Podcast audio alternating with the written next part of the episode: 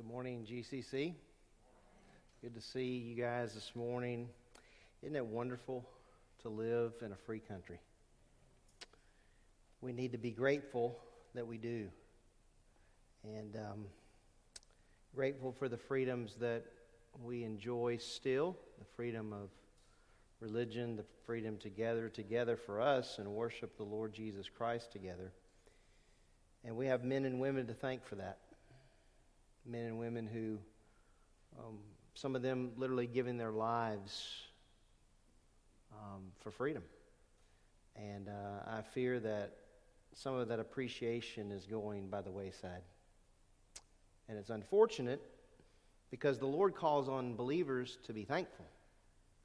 One of the things that we need to be thankful for are the freedoms that we enjoy here in the United States of America and be thankful for the men and women who serve in our military, uh, the men and women who, who serve in law enforcement.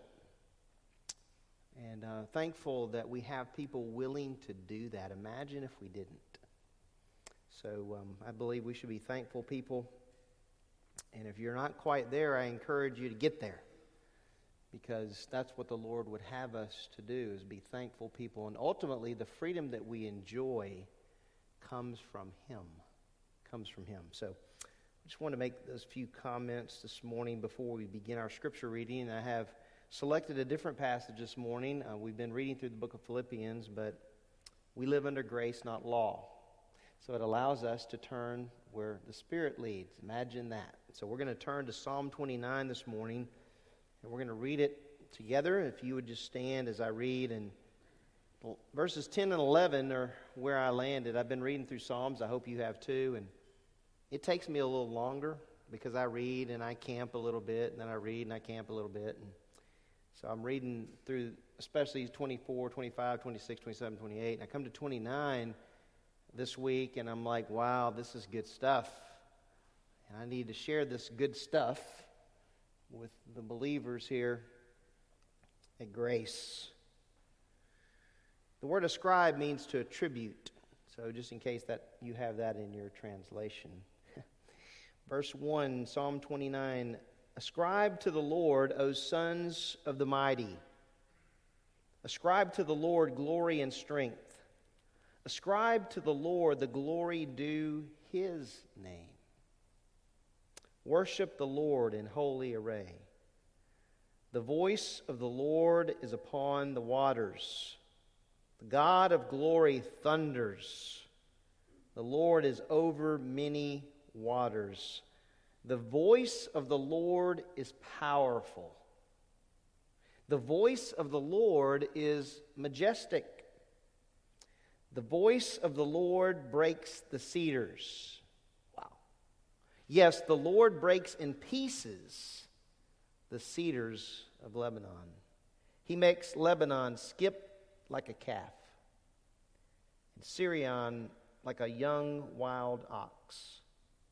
The voice of the Lord hews out flames of fire.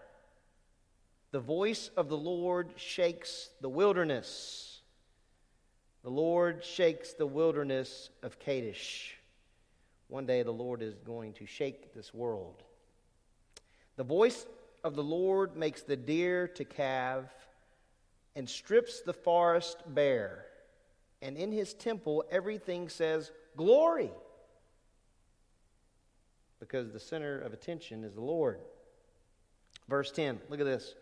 The Lord sat as king at the flood. In other words, he was in control. Yes, the Lord sits as king forever. By the way, nobody puts him there, he's there because he is the ruler of the world. The Lord will give strength to his people. The Lord will bless his people with peace. Isn't it wonderful to know that even in the midst of chaos, like the flood, the Lord is in control? In the midst of chaos that's happening in our present world, the Lord is in control. And one day, our Lord and we'll come with him in this. When we come back to earth with our Lord the second time, and he rules as King of Kings and Lord of Lords, my friends, every voice will hear him. And do you know what? Every knee will bow, and every tongue will confess that Jesus Christ is Lord the praise of his glory. Every knee, without exception. Talk about power, that's power. Every knee will bow. And you know, those of us who are believers in Christ, if you wonder what you're going to do when you see the Lord, what's to wonder? You're going to bow because He is Lord. And you want to bow. But every knee that has ever been will bow the knee to the Lord. Period. Isn't that good? And that doesn't come from me, it comes from the Word of God. And so, in the midst of chaos, you know what the Lord offers His people? Peace. Peace. And He gives it like no other. So, in the midst of a different kind of world we're living in today, we can trust that He is on the throne and that He offers the peace through Jesus Christ, our Lord. Let's pray together. Lord, indeed, you are on the throne. And indeed, as your word says, every knee will bow from everywhere. Will confess that Jesus Christ is Lord. Man is bowing today to images created in their own minds.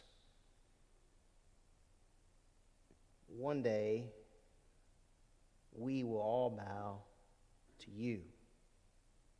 Lord, I pray that we are, as believers, bowing the knee every day in submission and surrender to you. I thank you we don't have to try in our own strength to do that, but that you have given us your spirit that leads us into all the truth. So while the world is speaking in our ears non truth, help us to remain faithful to stand on the truth of your word and to speak the truth when you give us opportunity and help us, as Paul wrote to the Roman Christians, to say, I am not ashamed of the gospel, for it is the power of God unto salvation to everyone who believes, to the Jew first, and also the Greek. Thank you for grace. Thank you for the country that you've given us to live in, where we still enjoy the freedom to meet together. Help us never to take that for granted. And Lord, I pray for our country that people would begin to bow the knee now and to confess that indeed Jesus Christ is Lord. May we honor you in what we do and what we say today in the name of Christ. Amen. And guys, you can remain standing. Um, trust everyone had a good fourth celebrating our freedoms, but uh, we'd be remiss if we didn't recognize that there's a lot of negative news out there uh, in our culture today that can be discouraging. And so our prayer today for our worship is uh, that we be encouraged. So keep that in mind as we sing through these songs. We're going to start off by singing about the, about the fact that God is able. We're going to sing the fact that we serve the King of Kings and the church won't, won't fail. We're going to sing about that He's a good God. So think about the fact that we want to be encouraged together. It's always uplifting to be able to sing together, um, but particularly the words to these songs, we want to be encouraged this morning together. So y'all sing with us.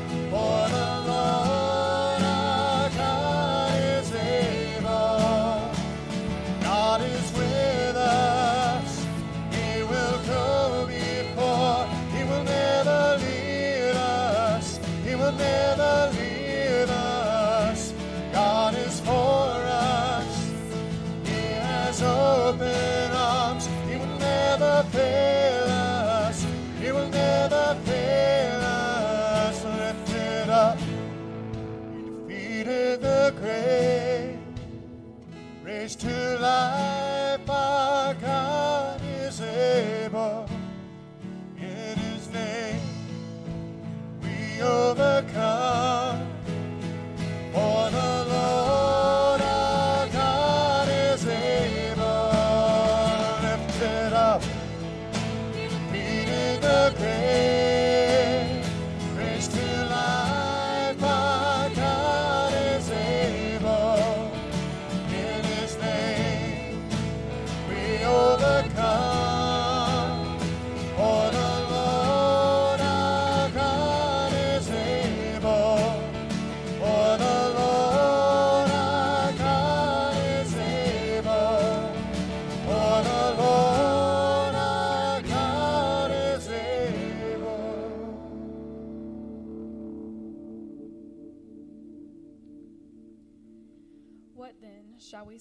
response to these things? If God is for us, who can be against us? He who did not spare his own son, but gave him up for us all, how will he not also, along with him, graciously give us all things? Who will bring any charge against those whom God hasn't chosen? It is God who justifies. Who then is the one who condemns? No one. Christ Jesus, who died, more than that, who was raised to life, is at the right hand of God and is also interceding for us. Who shall separate us from the love of Christ? Shall trouble or hardship or persecution or famine or nakedness or danger or sword? As it is written, For your sake we face death all day long. We are considered as sheep to be slaughtered. No, in all these things we are more than conquerors through him who loved us. For I am convinced that neither death nor life, neither angels nor demons, neither the present nor the future, nor any power, neither height nor depth, nor anything else in all creation will be able to separate us from the love of God that is in Christ Jesus our Lord.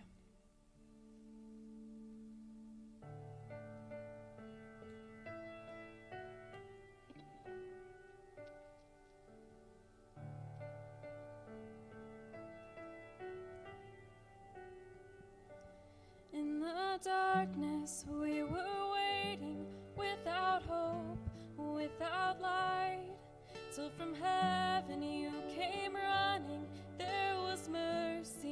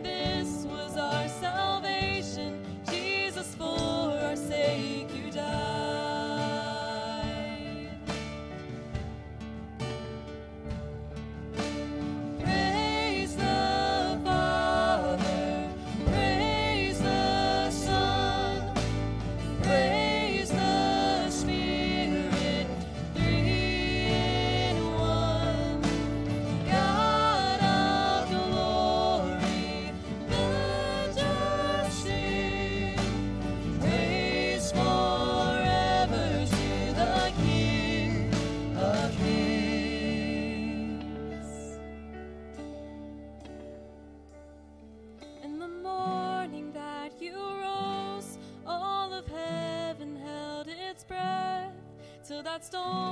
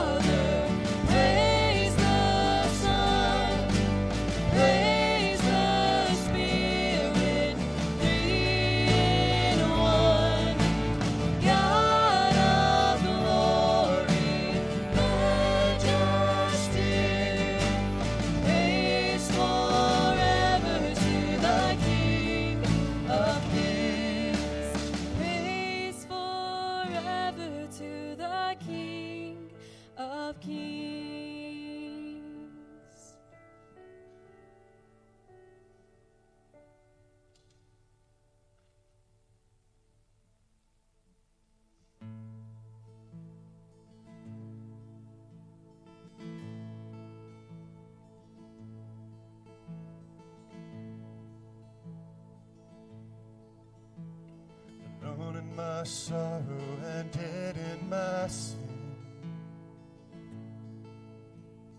Lost without hope, no place to begin.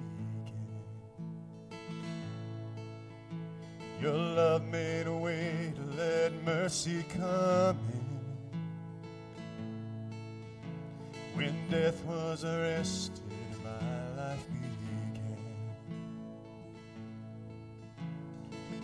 was redeemed, only beauty remains.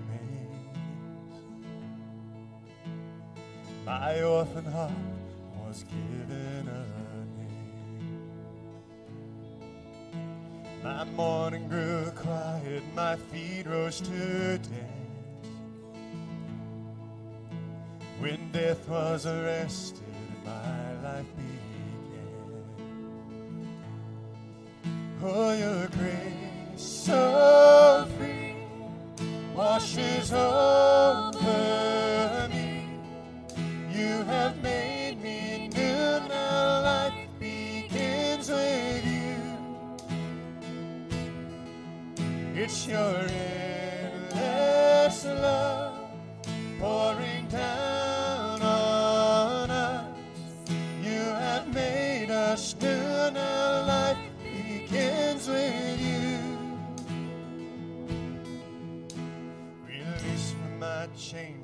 a prisoner no more. My shame was a ransom he faithfully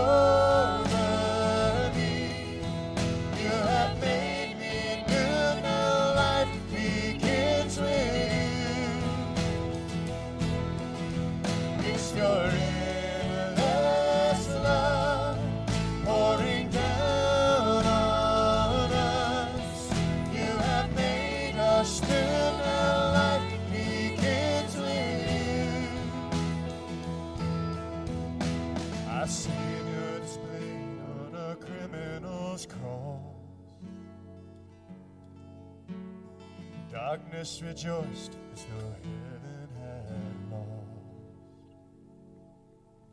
But then Jesus arose with our freedom in hand. That's when death was arrested.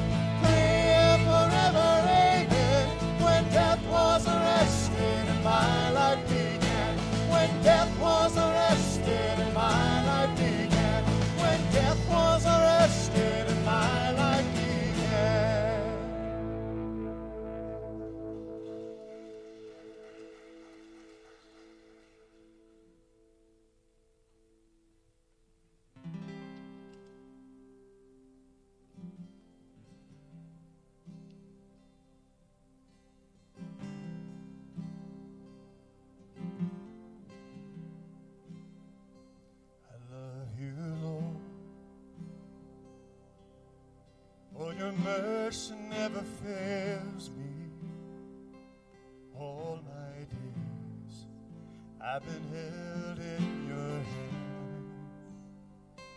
From the moment that I wake up until I lay my head, I will sing of the goodness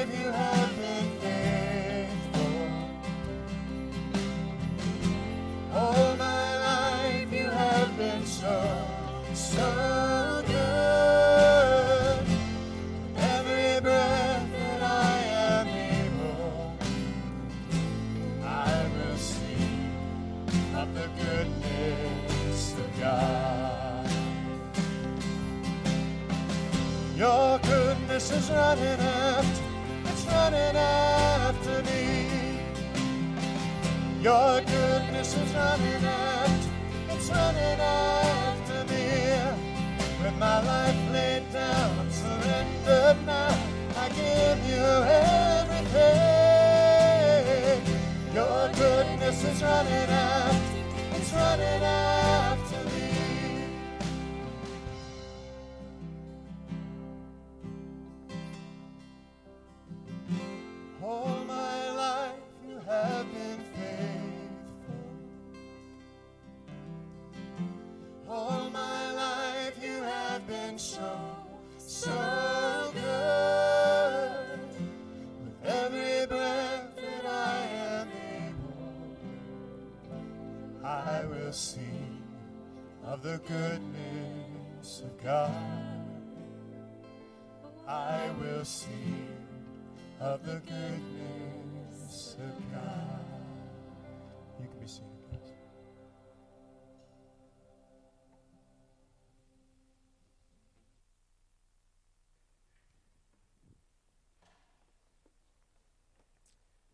We are truly blessed at Grace to have so many talented musicians and singers. I hope you appreciate them. I know I do, and their tireless um, work to be prepared for Sundays is certainly appreciated. I know by myself and the staff, and um, we appreciate Ron and his leadership over all the different teams that have uh, now, in these times, been uh, reduced to these praise teams. I know the choir probably misses very much the ministry that they have. And it is a ministry, and we appreciate all of them that uh, participate in the music ministry here at Grace. We never need to take that for granted. Um, the Lord wouldn't want us to, and so we should not. Wanted to say um, to all of you and to those who may be watching uh, today that for me to be able to stand up on Sundays and declare the truth of God's Word is indeed a privilege. I don't take it lightly, I take it very seriously. It's something that I love to do.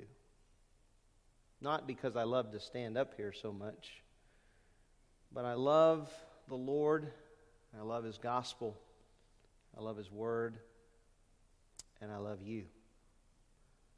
So whether you're watching or at home or you're sitting in here today, I hope you understand that there are times when you're teaching and preaching when it is difficult for you to hear what's being said. But I don't apologize for that. And the reason that I don't is because the Lord has already had to deal with me.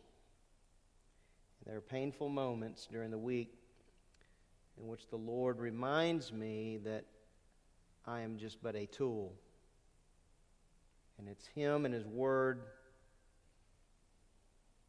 where the power comes from. Having said that, I want you to take your Bibles and go with me to 2 Timothy in the second chapter as we continue our study. We come to a portion of the text in which Paul illustrates for his protege the point of endurance in the Christian life and how that looks. How are you and I going to endure suffering, which is inevitable? How do we endure the Christian life to the end so that we are not like Phygellus and Hermogenes, in which Paul referred to in chapter 1, who got off the trail. And it's easy to do. You might even be sitting here today and you're off the trail. That can happen when a Christian gets off the trail and is not enduring. It's important that you and I have the mindset of enduring to the end, persevering to the end. Some in the scriptures did not finish well, as you know, that belonged to the Lord. Solomon was one of those who did not endure to the end, but certainly he knew the Lord. There are examples here in 2 Timothy of men who knew the Lord but not, did not endure to the end. Make no mistake that God expects from his soldiers endurance to the end. And so he paints three pictures for Timothy. That Timothy might understand just how difficult it would be to endure. With that said, are you a soldier of Jesus Christ? That is a question that deserves and demands your attention. Not are you a Christian, but are you a soldier of Christ Jesus? I think when we finish today, you will have at least said, Wow, there's a lot more to this soldier piece than I thought. During the Civil War, President Abraham Lincoln often expressed appreciation to individual soldiers, officers, and units for their military service. There are many examples that you could go to, but I would cite one one that Abraham Lincoln testified of. On March 18, 1864, Abraham Lincoln offered these words Ladies and gentlemen, I appear to say but a word. This extraordinary war in which we are engaged falls heavily upon all the people but the most heavily upon the soldier. For it has been said that all that a man hath will he give for his life. And while all contribute of their substance, the soldier puts his life at stake and often yields it up in his country's cause. How many Americans have given their lives literally so that you and I can sit here today and enjoy freedom. The list is long. He finishes his statement by saying, The highest merit then is due to the soldier. And how appropriate it is that on this July 5th, one day after we celebrate our independence, we're here in chapter 2, verse 3 and 4. I'm like, woo, God, you are in control. And I thought I would get through the three metaphors until I started studying. And I realized shortly that that was not going to happen. That indeed today we would focus our attention on a soldier, Christian soldier. I want to ask you a question I've already posed Are you a Christian soldier? You need to think about that. You know why? Because I've had to think about that. And if it's me that is required to think about it, then you are required to think about it. Notice what Paul says in chapter 2, verses 3 and 4. He says, Suffer or endure hardship. The word hardship there is assumed.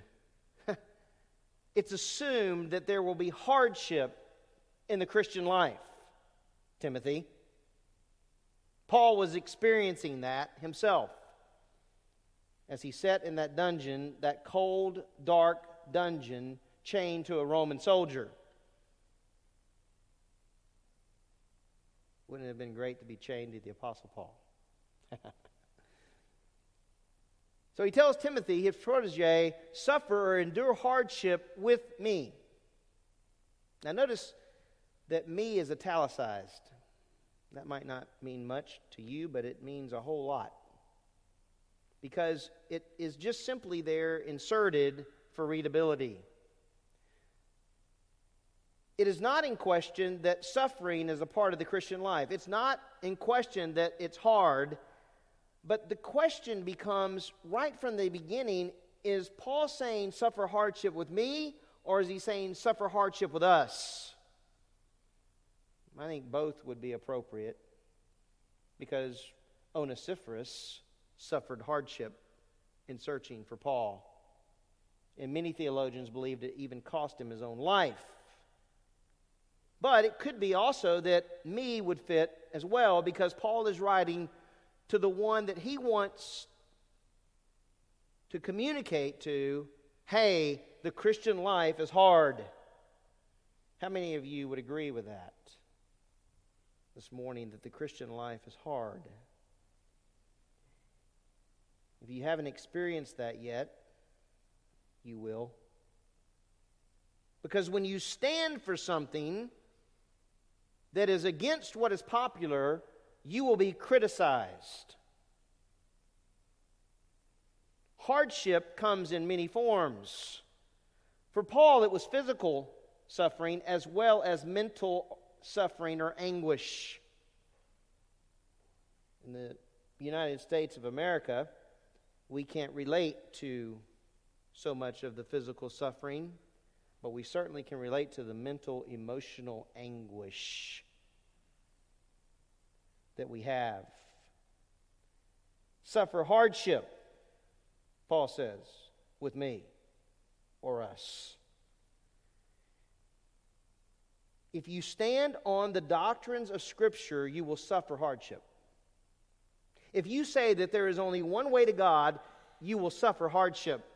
How many of you believe there's only one way to God? Yes? How many of you stand on the doctrine the doctrine of grace? How many of you stand on the doctrine of the virgin birth of Christ? How many of you stand on the authority of Scripture? How many of you stand on the deity of Christ? If you stand in those position, in that position with those issues, you will be ridiculed. And you know it. Because the popular gospel of today is everyone is going to end up in heaven. And the reality of it is that's not true. Why? Because the Bible says. The road is wide that leads to destruction, and how many are on that road? Many are on that road. Few are on the narrow road. So Paul tells Timothy, suffer or endure hardship with me as a good soldier of Christ Jesus. So he paints a picture here for Timothy, and he says, Listen, you're a soldier. That's what you are.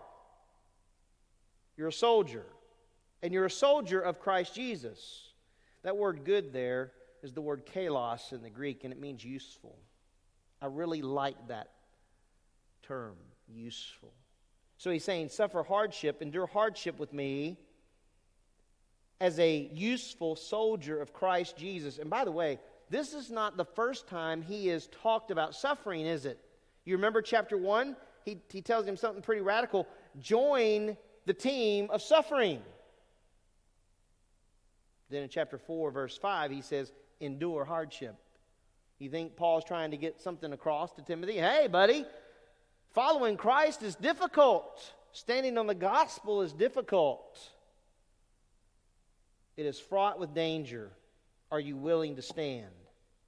Are you willing to endure the hardship or the persecution or the ill treatment? Well, the first thing we need to do, that was just the introduction. The first thing that we need to do is define soldier. It's mentioned three times in two verses. So you're like, better understand it. If he's going to use the picture and paint the picture for Timothy that the Christian life is to be lived like a soldier with that kind of mentality, then we need to understand what a Roman soldier was. Paul certainly understood. The definition of soldier in the Greek means one who is engaged in military service. That key phrase there is engaged, key word, engaged. A soldier is always involved or engaged. There are not moments off as a soldier. When you're at war, which we are at war spiritually, there are no moments off. The enemy is not taking time off. He's always engaged. We better be engaged, wouldn't you say? If we're going to live and endure the persecution and suffering that comes with being a Christian, we have to understand that we are engaged in a battle. Paul understood what it was to be engaged in a battle. All you have to do is read his account in 2 Corinthians where he highlights all the physical persecution and then he comes to the end of that section and he says, Hey, look, I have the weight every day, the pressure, the weight of the churches. Why? Because he cared. He cared. We need Christians. This is just a commercial. We need Christians who care, who care enough to tell the truth. Paul certainly would understand firsthand a Roman soldier. He was chained to one in his first imprisonment for two years. And he's at the end of his life and chained to another soldier. I guarantee you, those soldiers who were in the life of Paul heard the gospel. they were very familiar with what Paul was doing. Wayne Barber, in his commentary on Paul's picture of a Roman soldier, wrote When Claudius ordered Paul to go to Caesarea in Acts 23, listen to this 200 soldiers, 200 spearmen, and 70 horsemen from the Roman army would have been his escort. Let's just say this Roman soldiers were serious about what they were doing. This description that I just gave you underscores for us the importance of dedication. The soldiers were dedicated. Roman soldiers were dedicated to the end, so much so that they were willing to give up their lives for those that commanded them. I want you to listen to the description of a Roman soldier. What was it like for a Roman soldier? Well, upon entering the army, Roman soldiers took a solemn oath. They were never to desert their standard. Let me interrupt by saying this. If you're frantically writing, I'm sitting notes this week to you.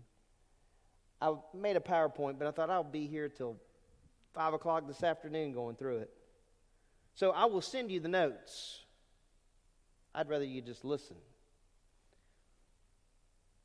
They were never to desert their standard. You say, what's the standard? The standard was a golden eagle, it was an object of fond affection and devotion that the Roman soldier had. So there was a mentality of never deserting. Oh, wow. Now, what's Paul doing? You see? I mean, listen, I want you, as I'm reading through this description, I want you to think about Paul writing from that dungeon, writing to his student, writing to his, his um, protege, and emphasizing, hey, look, this is what the Christian life is like. And Paul would have known the Roman soldier, and so would have Timothy.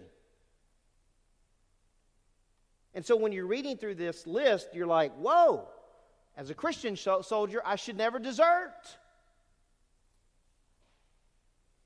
A Roman soldier was to submit their own will to the commands of the leaders. Uh oh. As a Christian soldier, what am I to do?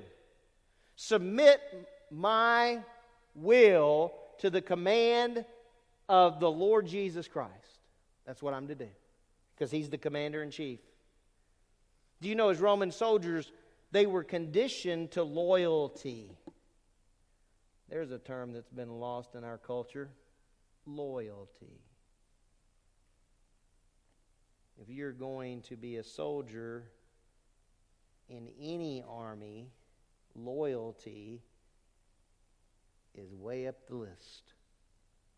Loyalty. So I ask you, are you loyal to Christ? As a Roman soldier, they were w- willing to sacrifice their own life for the safety of the emperor and the empire.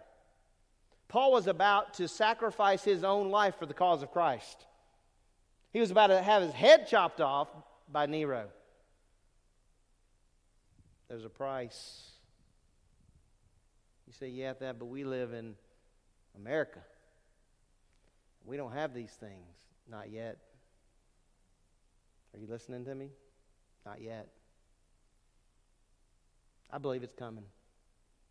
Where there will be physical persecution for those of us who say and stand and say, I'm a soldier of Christ. You can see it. Freedoms are being stripped from us as we're sitting here. They had to be willing to sacrifice their own life. So a Christian soldier, in turn, needs to be what? Willing to sacrifice their own life for the cause of Christ. And how many people in church history sacrificed their life for Christ? The list is long.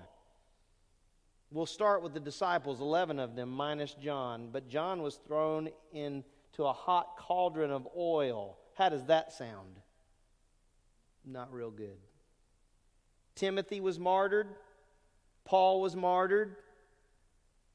Ten of the disciples were martyred. All for Christ, all for the gospel. So I ask you, are you a soldier of Christ Jesus? You say, yeah. You willing to die? You say, Thad, right back at you. You willing to die? I hope so. I hope so. We like life, don't we? Let's be honest. We've been blessed. We enjoy life. But the question that Paul wants Timothy to consider here is are you willing to endure hardship, even to the point of sacrificing your own life? Do you know one of the things about Roman soldiers as well is they were constantly training? Doesn't that sound fun? Constantly training, year round, a matter of fact. So that means, well, what about the winter? Surely in the winter they took off. Wrong. Did you know they built sheds in order that their military would be able to do their exercises in those sheds to have some protection from the elements? And do you know, even the oldest of the soldiers was required every day, twice a day, to do the exercises. We think exercise once a day is pretty good. How about twice a day?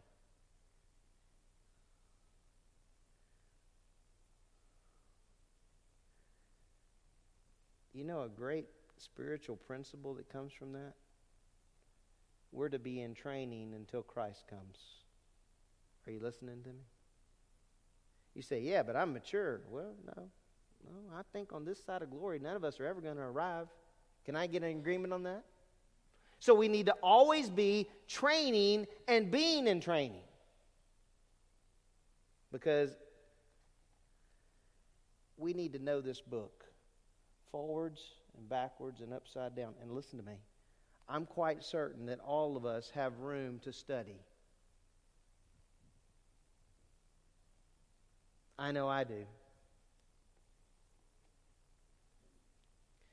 Lastly, the Roman soldier was often encouraged by his commanders, those that were over him. In fact, one author put they were encouraged by their presence. Now, think about it. If you have the President of the United States showing up on the other side of the globe, standing in front of you, and you're part of a regiment, is that not encouraging? Yeah, it is. Because what? Immediate, you, immediately you know what? He's in support of me. So they were often encouraged by their presence and their example. Leaders need to be examples. They were often encouraged by personal instruction. By the way, that's what leaders do. That's why leaders aren't liked. By the way, if you're a leader, don't expect to be liked. If you say, I want to be a leader and you have to be liked, just forget it. Because there are going to be many that don't like you. And you have to be okay with that.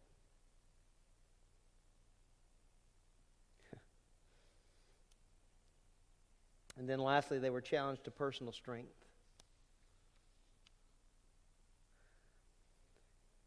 So, as we look at this passage, there's a princ- three principles, and the first one comes from verses 3 and 4. And here's the principle suffering hardship or enduring hardship as a Christian soldier demands, and listen to this, demands unusual dedication with single mindedness. Because that's the soldier. A soldier is dedicated. A dedicated soldier is what the Lord is looking for in us. He wants us to be dedicated to Him. And notice I said not only dedication, but with single mindedness. In fact, Paul addresses this in verse 4.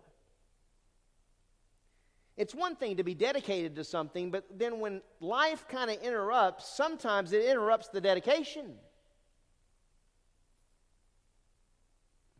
So, the question for us to consider really this morning comes from verse 4. Look what Paul says. He says, Endure hardship with me as a good soldier of Christ Jesus. No soldier in active service entangles himself in the affairs of everyday life.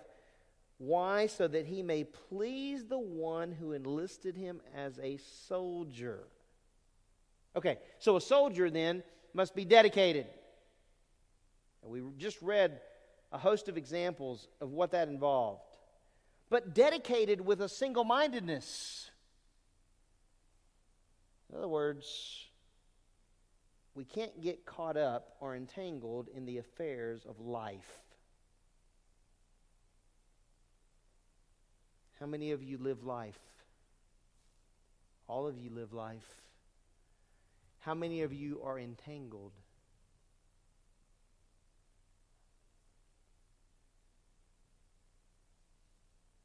Listen to this. The word entangle was used in the Gospels to describe the weaving together of the crown of thorns that was put on our Lord. That's interesting. And this one we have to use our imagination. The word was also used in Paul's day to describe an athlete who was entangled in his garments in an inability and so creating an inability to run in order to win. That one's a little bit harder for us to imagine because our runners don't hardly wear a thing. But that's the picture of the word. I mean, have you ever, have you ever done sack races? That's kind of my mentality of somebody getting caught up in a garment, right? You just can't get to where you're going really quick. You're entangled. The question becomes for us to consider are we involved or entangled. You're going to be involved in the world. That's going to happen to you and to me. We can't help it. But the Bible says to be what? In it, not of it. And we have to keep our priority right. See? And that's ultimately what Paul is trying to get across to Timothy. As a soldier, look, you have to be dedicated and you have to have a single mindedness. And that single mindedness, in the context of this passage, says this As a dedicated soldier of Christ, I'm committed to the process of making disciples. Are you? Am I? See, Paul took this stuff serious. He certainly wouldn't be a very popular preacher and teacher today, especially when he got to words like entangled. So we have to consider this morning are there things in this life that are entangling us? Boy, what a great question to ask in this day and time. Because I fear there are a lot of Christians entangled in the wrong things. Can I say that? I just said it. You know, interestingly, there's another picture here for us to consider, and it's my, I guess, favorite of the three. The word entangle was also used to describe sheep whose wool was caught in thorns. Well, listen to this. What does that mean for us, for Timothy?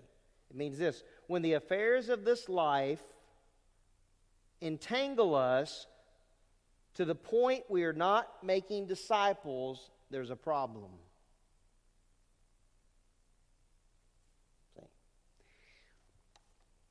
It's like this it's like Paul taking a hammer and taking a stake and just driving it into Timothy's brain. Hey, buddy, you be strong in the grace that's in Christ. You be committed to the process, and I am mandating, it's an imperative, suffer hardship. He's driving it in his skull. This is what the Christian life looks like. You on board?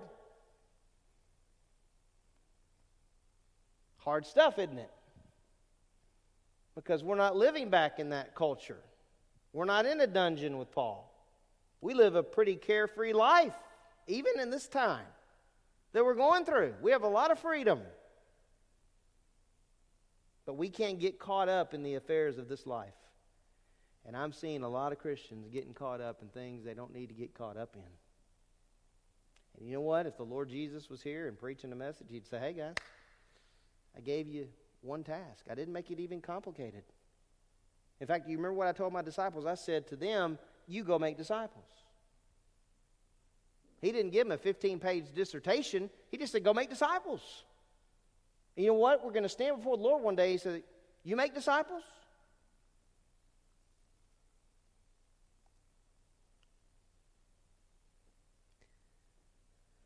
John's clear that we don't need to be entangled in the things of the world. Listen to what he wrote Do not love the world or the things in the world. Now, this one's hard. Okay? By the way, notice the way he starts that do not. He's not saying, well, if you feel like it, you know. If you want to think about it, he says, do not. It's a command. Do not love the world nor the things in the world. By the way, which all of us would say it is easy to do that. It's easy to be entangled. John goes on to write if anyone loves the world, the love of the Father is not in him.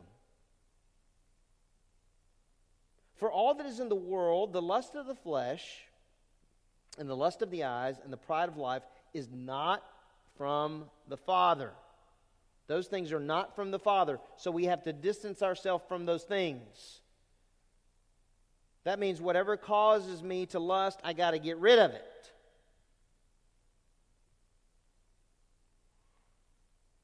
Whatever causes that pride to rise up in my life, I got to get rid of it. It's not from the Father. See, the Father has good stuff for us. That's the kind of Father we serve. He's a good, good Father. Then notice he goes on to write, listen to this. John says, The world is passing away and also its lust, but the one who does the will of God lives forever. Guys, we know the end of the story. The next event on the calendar of the Lord is the rapture of the church. And when we are raptured, the church is raptured. Subsequent to that is a seven year period of tribulation on the earth. By the way, all these things might not be too far ahead of us. And then at the end of the tribulation period, do you know what happens? To usher in his kingdom, there is one who sits on the white horse, who is the King of Kings and the Lord of Lords, and you know his army is coming with him. You say, Well, who's the army?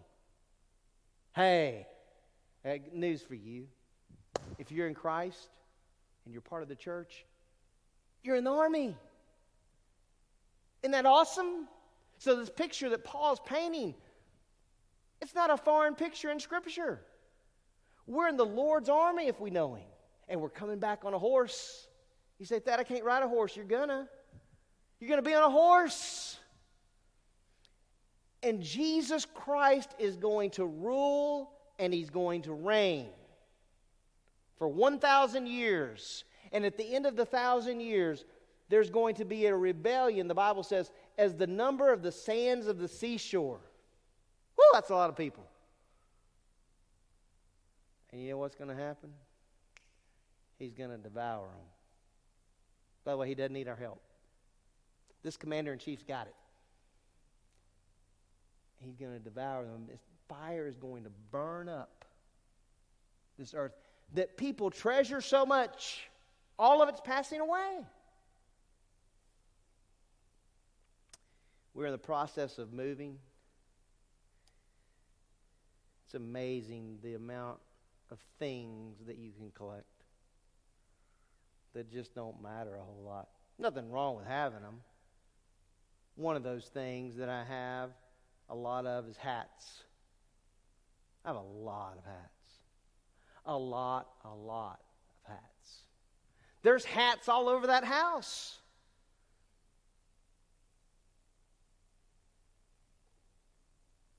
Those hats are passing away. You know it?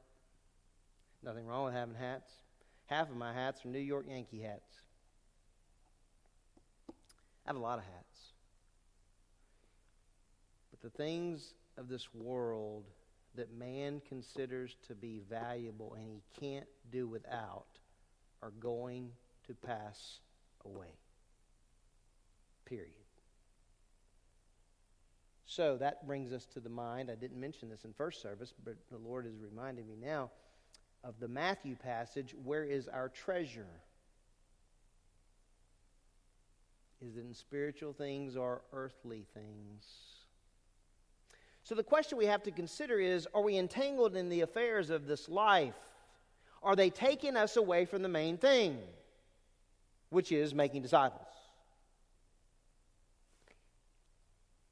I have a friend who says, keep the main thing the main thing. That's a good quote.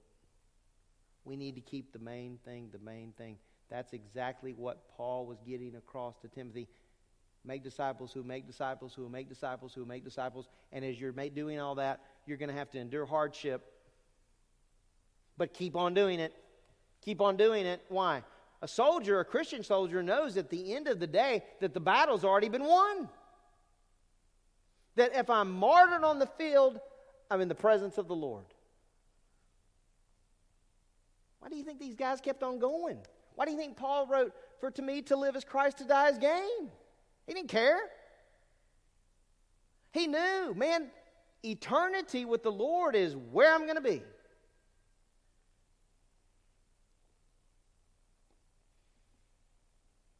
I like what Tony Evans says about that. He says believers need to act like that death is a promotion, not a demotion. When I read that quote the first time, I was like, ugh. It's good stuff. So, do you see the picture of the soldier? A soldier is dedicated, but not entangled. He's not distracted. he has to have a single mindedness. I've never been in the service, but I have friends that have been in the service, and they support this. If you're going to be a soldier, you have to be dedicated, and there has to be a single mindedness. Because when you're at war, you want somebody next to you that's what? Dedicated, with a single mindedness. One of my grandfathers, who was in World War II, told me a story one time, me and my oldest son, about a time that he was in battle, and he was in um, this foxhole that they had had on this island, and the Japanese were on part of that island. And one night, and he, he was just a cook, okay? But the cooks carried the guns too. And so he's out. They had set up this place for all of the soldiers and the Marines, and they're there. And hey, look, it didn't matter what uniform you had on, they were coming for you. And there's this foxhole that they're in, and he's got his three buddies next to him. And they all three get cut down.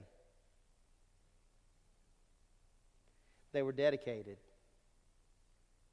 Dedicated, and it cost them their life. Guys, you know what the Lord has called us to? Dedication, the single mindedness. So much so that we can't quit, we can't stop, we can't become complacent.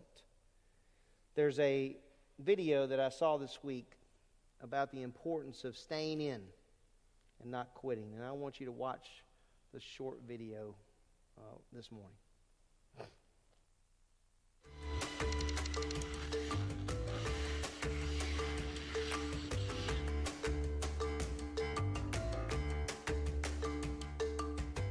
We used to have a saying in SEAL training take it one evolution at a time, meaning don't look six months down the road. Don't ask yourself, or don't look and say, my gosh, I've got more swims and more runs and more PTs. If you do that, that event horizon becomes a little too far. And, and, and I think it can be frightening. If all you do is try to do the very best you can at that very moment, you take it one step at a time, and then six months goes by and you took it one evolution at a time and you made it. It is easy to quit in SEAL training. All you have to do is ring the bell three times and you're out. Uh, you don't have to talk to anybody, you don't have to do anything. You ring the bell, you take your helmet off, you put it down, and that's it. And you find that uh, in tough times, there's always kind of a way out, and that's quitting. That's just deciding you're not going to tackle this uh, problem. Uh, you're going to let the problem or the situation win. And so the one thing I'm always asked is, how do you get through SEAL training? I had a young man who was going off SEAL training about a year ago, and he was a phenomenal athlete. I had lunch with him, and he said, well, you know, do I need to run more? I said, no, I don't think so. He said, do I need to swim more? I said, no. Uh, do I need to lift more? And he, and he said, what is the key to going through SEAL training? I said, it's simple. You just don't quit. Little video in there. Right? To have a single mindedness day by day by day. Listen, the Christian life is not a sprint, it's a marathon. And so I have to have the mindset of a runner who's going long distance, not a sprinter. I need to keep in mind that the Lord has called me to faithfulness, not giving up, not quitting the race. You know, one of my favorite passages in the Bible is 1 Corinthians 15. And in that passage, the Apostle Paul is outlining for the Corinthian church the resurrection. And he's talking about the order of that. And Christ is the first fruits. The reason that we have hope is because Christ is alive. But then he begins to talk about the order of the resurrection and how that's going to look. And so as he, he does a tremendous job of writing about the resurrection and the hope that the believer has, he comes to verse 58 after saying all of these things about a resurrection and the resurrected Christ, and that's the hope that we have, and the order of that resurrection, and how, how it's going to be for us. He says this As a result of the hope that you have, be steadfast, immovable, always abounding in the work of the Lord, knowing your labor is not in vain. Guys, how many times in your life have you been doing something and thought, why am I doing this? For what purpose? What is the end of this going to bring? Hey, guys, you know what's so great? The Lord has called us to make disciples, and at the end of that, there are people that you and I may not even be aware of that come to Christ, that live for Christ. I had a young lady not long ago write us a letter who was in our youth group in New York and to see how God has worked in her life. I mean, that was a long time ago in our lives. It can be the same in every one of us. Your investment in people in making disciples is critical. Leave the results to the Lord. He's got that. But He wants us to be faithful, faithful disciplers. And He illustrates that through the soldier. Timothy, you need to endure hardship as a soldier of Christ. William Barclay, in describing the Christian soldier, wrote a few things I wanted to give to you. Listen to this. This is how he describes the Christian soldier. He says seven things. Number one, the Christian soldier must concentrate on serving the Lord. Hey, if you're in the military, um, they're going to want you to concentrate on what you're doing, what you've been given to do. The Lord wants us to concentrate on serving Him, and we do that by making disciples. Secondly, Barclay wrote the Christian soldier must have the mind of obeying the commander in chief. Uh oh. Yeah, that whole obey thing, though, I don't really like that word. How many of you love that word obedience? You didn't as a kid, right? I mean, look at Ephesians 6. Children, what? Obey your parents in the Lord, for this is right. Honor your father and mother, right? Oh, yeah, but I don't like that obey thing. Who does? And in our flesh, we're not going to do it. But with the help of the Spirit, we can. A soldier doesn't have the option of not obeying. He must obey the one that's over him. Can you imagine telling a person who outranked you in the military, I don't really think I want to do that? How would that go? Not real well. In fact, I was asking Dean Self after first service about that because he's a Navy, he was a Navy SEAL. I said, Dean, what what would happen if you just said, I don't want to do that? He said, they'd knock you down. I said, Really? He said, Yeah. He said, In fact, you didn't even have the thought of not obeying. You just did what the commander said to do. Guys, that's the mindset that we need to have as Christian soldiers. Thirdly, Barclay said the Christian soldier must be willing to sacrifice all, including and especially his own life. There are going to be in the tribulation period people who die and sacrifice their own life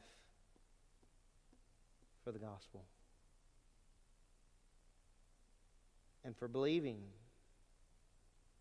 the fourth thing Barclay says is the Christian soldier must be loyal to his commander in chief. There's a loyalty that's expected. We expect the soldiers that are in the Army of the United States to be loyal to who? The commander in chief and to this country.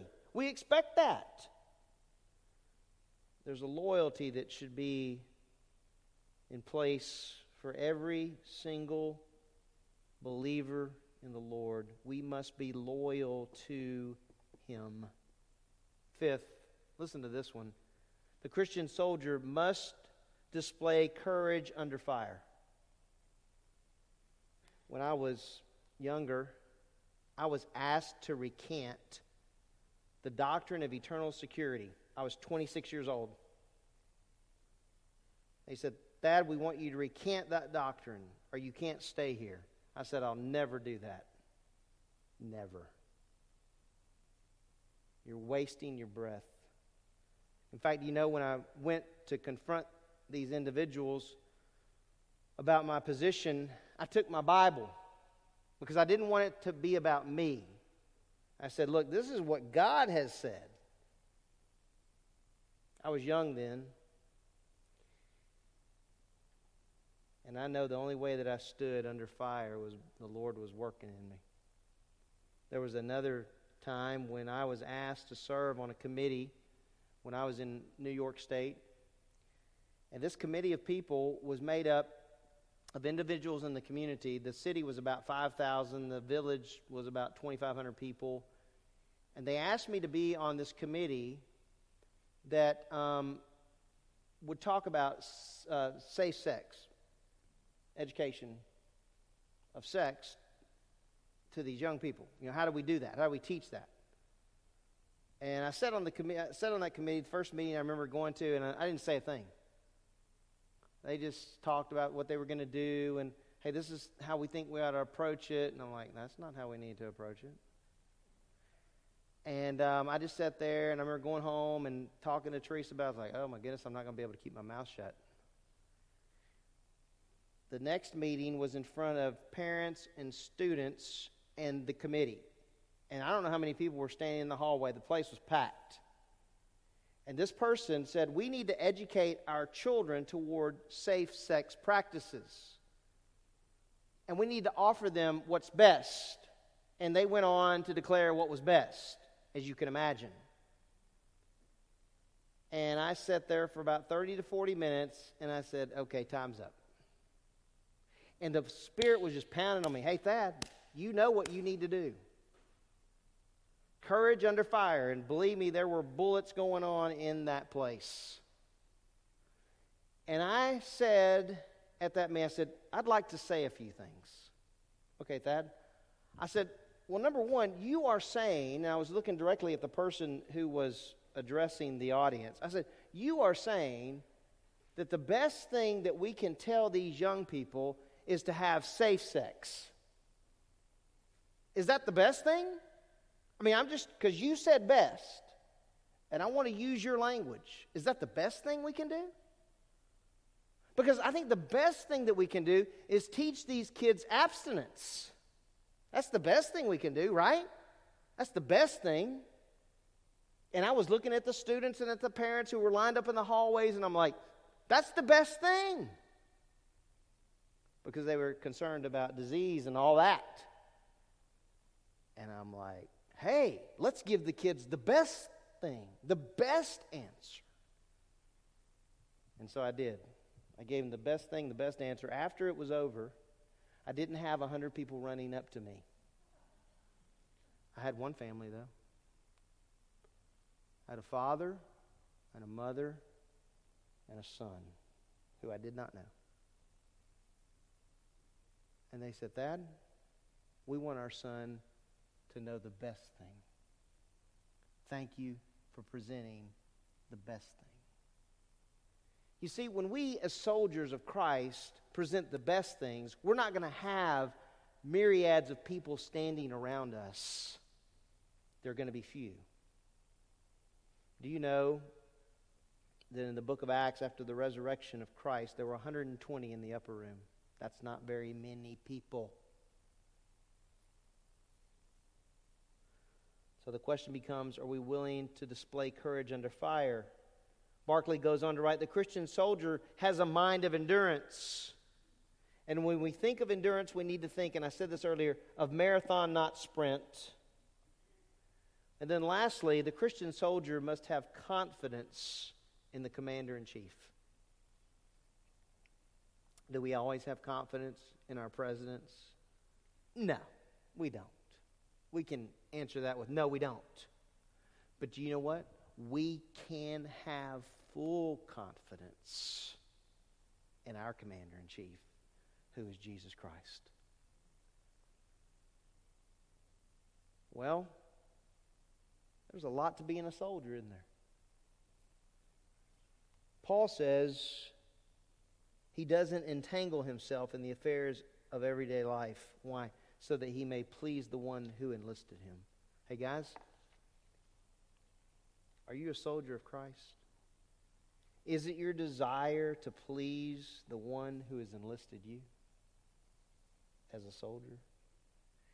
When I was a, a boy, we sang a song. It's an old hymn, and you probably know it by title, but I want you to listen to the words as we close this morning. It's entitled Onward Christian Soldiers, right? You remember when I was a boy, we were like marching, Onward Christian Soldiers. I'm not going to sing it, but that's what we would do. We'd march around and we'd sing this song. And I know as a boy I didn't understand its implications, but listen to the words of this song that was written in the 19th century, and it's still popular today. Listen to this. These are the verses, and then lastly, I'll read the chorus. Onward, Christian soldiers, marching as to war. Guys, we're in a war. We're in a war. Every day, we're in a war. The enemy is relentless. Onward, Christian soldiers marching as to war with the cross of Jesus going on before. You see, Christ endured to the end. He's the one we look to. Christ, the royal master, leads against the foe, forward into battle. See his banner go. At the sign of triumph, Satan's host doth flee. On then, Christian soldiers, on to victory. Hell's foundations quiver at the shout of praise. Brothers, lift your voices, loud your anthems raise like a mighty army, moves the church of God. Brothers, we are treading where the saints have trod. That's a pretty deep line. Do you realize, guys, we are treading where Paul treaded, and where Timothy treaded, and where John treaded, and where Phoebe treaded. You said that, who's Phoebe? Acts 16. Brothers, we are treading where the saints have trod. We are not divided. All one body we, one in hope and doctrine, one in charity. Onward then, you people, join our happy throng. Blend with ours your voices in the triumph song. Glory, laud, and honor unto Christ the King. This through countless ages, men and angels sing. And you know the chorus Onward, Christian soldiers, marching as to war with the cross of Jesus going on before. The cross is a picture of what? Suffering. What's Paul saying to Timothy? He's commanding him endure hardship as a good soldier of Christ Jesus. Are you a Christian soldier? A good Christian soldier? Let's pray together.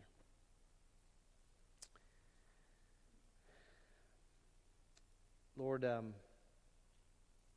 when we come to a difficult text like this because we have to think through its implications.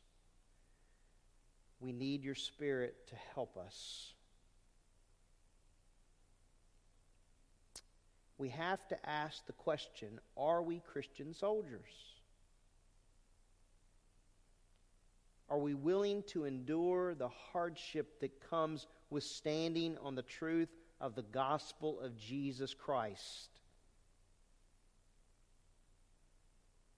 Are we willing to stand on truth? When someone ridicules us because we say marriage is between a man and a woman because you said it was, are we willing to stand? Are we willing to stand on the truth of your word that says every life is precious, that we are fearfully and wonderfully made? Are we willing to stand as good Christian soldiers and look at the enemies in the eye and say, This is what God has said.